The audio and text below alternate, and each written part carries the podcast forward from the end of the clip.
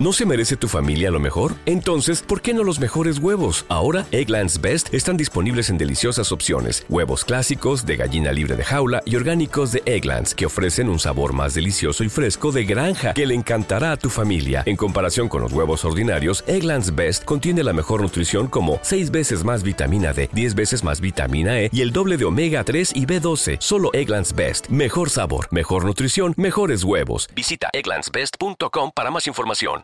Hola, soy Paco Navas y esto es Mente Dinámica en Acción. Las familias tienen que hablar. Eh, todos pertenecemos a, una familia, es el grupo de referencia en el cual nos criamos, a través del cual aprendemos cómo es el mundo. Y es un grupo muy importante porque subrayo lo de, de referencia. Es un grupo a partir del cual modelamos nuestro comportamiento para el resto de nuestra vida.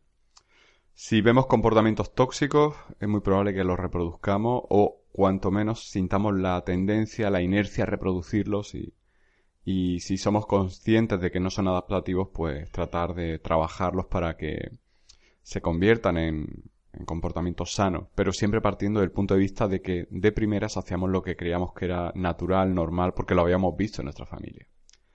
Aparte, como modelo, la familia es un conjunto de personas, cada una con unas necesidades, visión del mundo, experiencia, roles diferentes y, y eso hace que sea un... Si te mantienes en ese grupo tienes que adaptarte. Si te das cuenta, las familias muchas veces cometen el error de que mantienen el mismo rol durante toda la vida. Y a veces ese rol no es el sano para cada uno de sus miembros. Hay hijos o hijas que nacen y se les asigna el rol de padre o de madre de la familia y están cargando con esa pesada carga, valga la redundancia, durante toda su vida. Hay hijos o hijas que son tiranos o tiranas.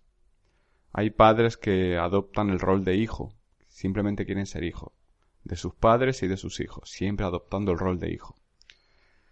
Y hay, me viene ahora a la mente una experiencia que creo que la he dicho en otro audio, pero te la repito aquí porque viene muy al caso. El, no sé, siempre Seguramente tienes nociones de, que esto puede haber pasado en tu entorno. La, la madre que, que no, ha, no ha roto el cordón umbilical con su hijo, el hijo se casa y, y durante la boda esa madre pues está llorando porque le roban a su hijo. Realmente para esa persona es un robo porque no, no ha adoptado un rol sano. Yo conozco un caso en el que esa madre que llora porque su hijo menor se casa es la misma madre que saboteó las parejas de, del hijo mayor, diciéndole que que esas chicas le habían engañado, le habían dicho, ella había escuchado cuando era conociendo a esa persona es bastante improbable que eso fuera así. Simplemente lo que quería era mirar por sí misma y no quedarse sola, no perder el amor de su hijo, porque entiende que el amor e, es una competición. De hecho, el estilo educativo de esa madre es vender que el mundo está en contra de nosotros, empezando por su marido y acabando por sus hijos. De ese modo se hace indispensable. Eh, otro caso habitual, el hijo o la hija que se casan o abandonan el hogar y el padre o la madre se queda solo o sola en casa y al poco tiempo se tiene un accidente, se rompe la cadera, es muy habitual lo de las caderas, no sé por qué, habría que mirarlo en biodescodificación, pero se rompe la cadera y tienen que ir a casa del hijo o de la hija para ser cuidados. Nuevamente adoptan el rol de hijo y buscan el cariño a través del cuidado, no de la transmisión sana del cariño.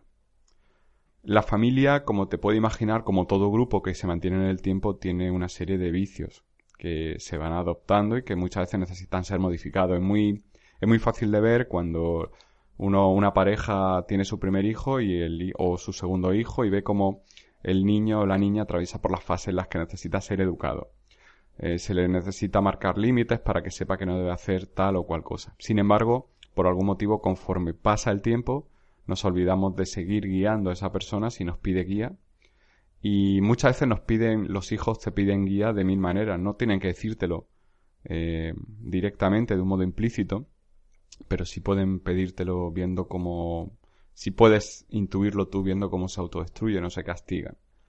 Tú no tienes que solucionar la vida a tus hijos, pero sí debes de ser la guía, el faro que, que les ilumine. Y si no está, eh, seguramente si ellos tienen un motivo saldrán adelante, pero tardarán un poquito más. Pero es responsabilidad de ellos organizar su vida y tu función únicamente es estar de apoyo si lo necesitan y eso significa que tú lo percibas o que ellos te lo digan.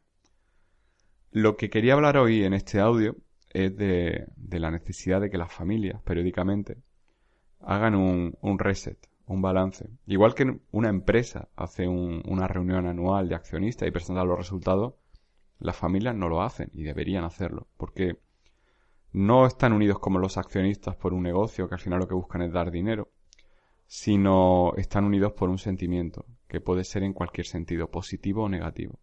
¿Cuántas personas hay que se han enemistado con su familia por una tontería? Y no han vuelto a hablar con ellos, se mueren los padres y se quedan toda la vida con esa pena. El orgullo, el ego, al final es uno de los impedimentos de, de que las familias avancen. Y el ego es muy habitual que alguien lo mire cuando se siente dañado, herido, siente que el entorno no le comprende. Por eso es muy importante estas reuniones periódicas de la familia. Yo te diría que la terapia de familia, la terapia familiar es algo básico, es algo fundamental porque hace que todas las personas se quiten la máscara y, y hablen. Y la resistencia que hay por parte de muchas personas a ir a este tipo de sesiones es precisamente por su conocimiento de todo lo que están ocultando y que no quieren que salga a relucir en esa sesión. Es mucho más fácil seguir manteniendo un papel de indignado, de enfadado, de estáis todos contra mí, que hablar de, de cómo se siente uno. Si te das cuenta, las personas más emocionalmente poco trabajadas son aquellas que proyectan constantemente. Si tienes un hijo, una hija, un padre, una madre, un hermano, una hermana, que cuando le ¿Te está gustando este episodio? Hazte fan desde el botón Apoyar del podcast de Nivos.